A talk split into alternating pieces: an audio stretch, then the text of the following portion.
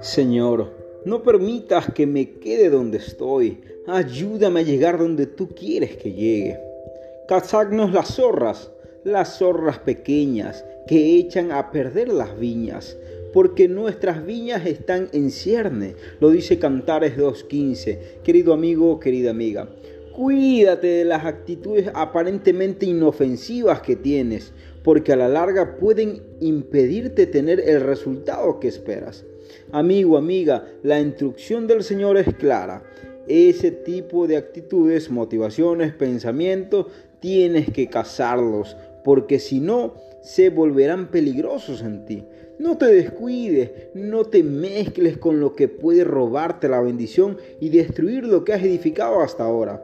Así que tienes que mantenerte alerta. No te olvides. Bendiciones.